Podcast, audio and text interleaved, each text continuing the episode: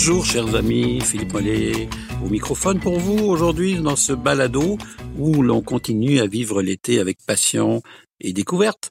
Alors, dites-vous une chose, moi j'adore le pain et je voulais vous entraîner un peu dans ce monde du pain qui est fantastique parce que il y a maintenant au Québec des boulangeries artisanales qui font du pain d'exception. Et vraiment, pas une, pas deux, pas cinq, pas 10, peut-être 30 boulangeries à travers le Québec qui font vraiment un travail considérable. Et évidemment, pour faire du bon pain, il faut de la bonne farine. On a la chance dans Charlevoix d'avoir des artisans qui maintenant cultivent donc les blés, des blés anciens. Je parlais la semaine dernière du Khorasan, mais il y a aussi l'épeautre, le petit épeautre. Donc tous ces blés aussi ancestraux qui ont une raison d'être et qui vont faire que le pain va être un peu meilleur et toujours meilleur. Alors il y a aussi ce savoir-faire parce qu'être boulanger, c'est pas juste de faire du pain, c'est pas juste de faire du mélange avec de l'eau et de la farine et du sel, c'est de savoir attendre. Et l'attente, c'est ce qu'on appelle la fermentation pour pouvoir avoir un pain qui va bien développer. L'été, c'est un peu plus complexe, surtout quand il y a de l'humidité, parce que les boulangers doivent travailler avec de l'eau froide, de l'eau glacée. On travaille avec de la levure fraîche. Vous savez, le pain, c'est un des aliments les plus vieux du monde. Et quand on regarde un peu les Égyptiens qui utilisaient l'eau du Nil, donc les ferments du Nil pour faire des levains. Donc on mélangeait l'eau du Nil, donc qui était pleine de nutriments, avec de la farine, on y ajoutait du sel parce qu'on avait déjà tous ces ingrédients et ça donnait une espèce de pâte fermentée au levain que l'on cuisait sur les pierres chaudes. Donc on peut dire que l'origine du pain, c'était quelque chose d'exceptionnel et ça date encore plus loin puisqu'on retrouve dans les pyramides des hiéroglyphes avec du pain. Alors on sait que le pain était fondamental et il l'est toujours. Même s'il y a au Canada et au Québec une consommation de pain tranché, mais les boulangeries artisanales ont vraiment pris le dessus aujourd'hui et on peut dire qu'il y a de la grande qualité. À Québec, je vous pense à monsieur Éric Borderon qui fait un travail remarquable, qui fait de l'éducation à ce niveau-là. Maintenant, c'est son fils qui prend la relève. Et puis à Montréal, la minoterie urbaine, on parle des enfarinés à Boucherville, on parle de Joe Lacroute au marché Jean-Talon, je vous disais, et tellement d'autres, Guillaume. Enfin, il y a des boulangeries de très grande qualité qui n'hésitez pas à demander aux boulangers la dernière cuisson quand elle est. Parce que toujours, c'est ce qui va vous permettre de conserver votre pain plus longtemps.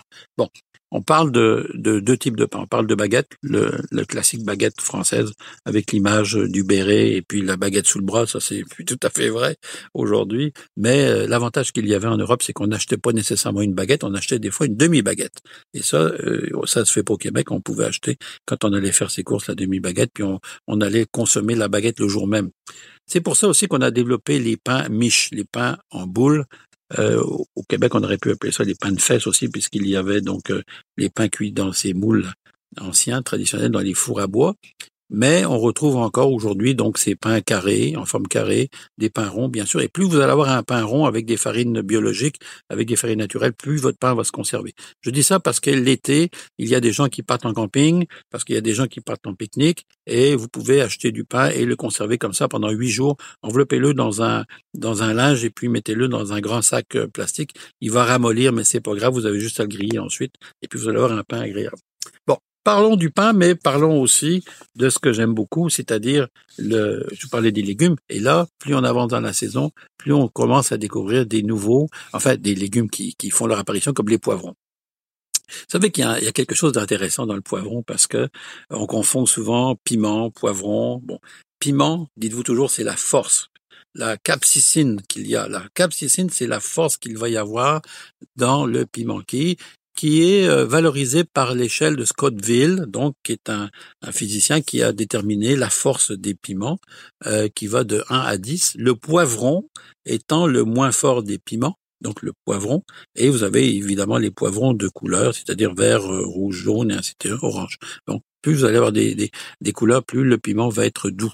Par contre, après, quand on monte dans l'échelle de Scoville, et là, vous allez avoir des piments très forts, dont les jalapéño et la banero, qui sont des piments de très, très, très grande force sur l'échelle à 10. Et là, faites attention aux enfants, parce que il suffit qu'un enfant touche un peu de ce piment, ou même avec un couteau, la pointe d'un couteau, vous coupez un piment, vous oubliez de laver votre couteau, vous coupez une salade, vous allez voir que vous allez le sentir passer. Bon. Ces poivrons sont intéressants parce que moi l'été je les fais griller sur le barbecue et je les sers avec les saucisses. J'adore la saucisse, elle est bonne quand elle est fraîche, quand elle est bien faite. Je vous donne 3 endroits où vous pouvez acheter des saucisses de très grande qualité. Marché Atwater, ça s'appelle Marcel Pâté, donc c'est au premier étage. C'est un gars qui fait les saucisses à l'ancienne. Il fait une saucisse que j'aime beaucoup, il s'appelle le chipolata. Petite saucisse faite dans un boyau mince, mais qui se grille en temps de le dire. Et j'avais découvert dans la région de Toulouse que les gens mangeaient ça avec des huîtres. Et souvent, ils mangeaient des saucisses avec des huîtres. Je ne sais pas pourquoi, mais ça faisait partie et avec des moules, ça faisait partie de leur tradition. Alors, premier endroit, Marcel Pâté. Deuxième endroit, Intermarché Boyer, où l'on fait là des saucisses de genre type italienne, de très très bonne qualité. Ça, c'est sur le plateau, c'est au coin de Boyer et Mont-Royal. Très très bonne qualité de saucisses, et aussi ils font des merguez de très haute qualité. Moi, j'étais surpris parce que souvent dans les supermarchés, on dira, ah ben oui, mais non, là ils ont une boucherie, et vous allez voir que les boucheries dans les magasins font toute la différence. Donc ça, c'est vraiment vraiment intéressant. Et puis j'ai découvert aussi à Verdun, donc Tondreau, marché Tondreau. Ça paye pas de mine. Vous rentrez là, c'est un petit marché sur une des rues principales de Verdun. Retenez ça parce que, premièrement, c'est le meilleur pâté de lapin au pistache que j'ai mangé à vie. Vous entendez? C'est Philippe Mollé qui vous le dit. Et rien que ça, j'en salive, là. J'ai envie juste de me taper une tartine de pâté de lapin en ce moment. Je pense que ça serait pas piquer des vers. Alors, pâté de lapin, pâté de campagne d'exception, mais alors, leur saucisse, pas grasse. Vous savez, vous cuisinez une saucisse sur le barbecue, au moment où vous la piquez un peu avant pour évacuer le gras, et là, elle ne coule pas. Alors ça, c'est un signe de qualité. Donc, saucisse, poivron grillé, recette absolue, vous vous trompez pas. Et puis tiens, on va se faire une petite recette, on va se faire une petite lecture d'été avec des recettes, mais en ce moment, on parle beaucoup de la série Downton Abbey qui revient en ondes. Eh ben, on a sorti chez Marabout un livre, Annie Gray, Downton Abbey, le livre de cuisine de Downton Abbey, les 100 recettes officielles, où ça va intéresser les gens, évidemment. Vous savez que dans la série, on voit, ils sont très, très portés sur les arts de la table, hein. On voit un peu tout le temps en train de manger, le déjeuner sur l'herbe, le thé à l'anglaise.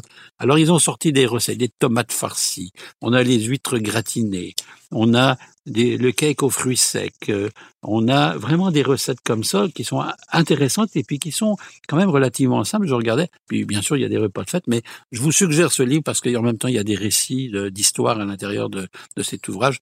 Annie Gray, Downton Abbey, le livre de cuisine, c'est chez Marabout, les 100 recettes officielles.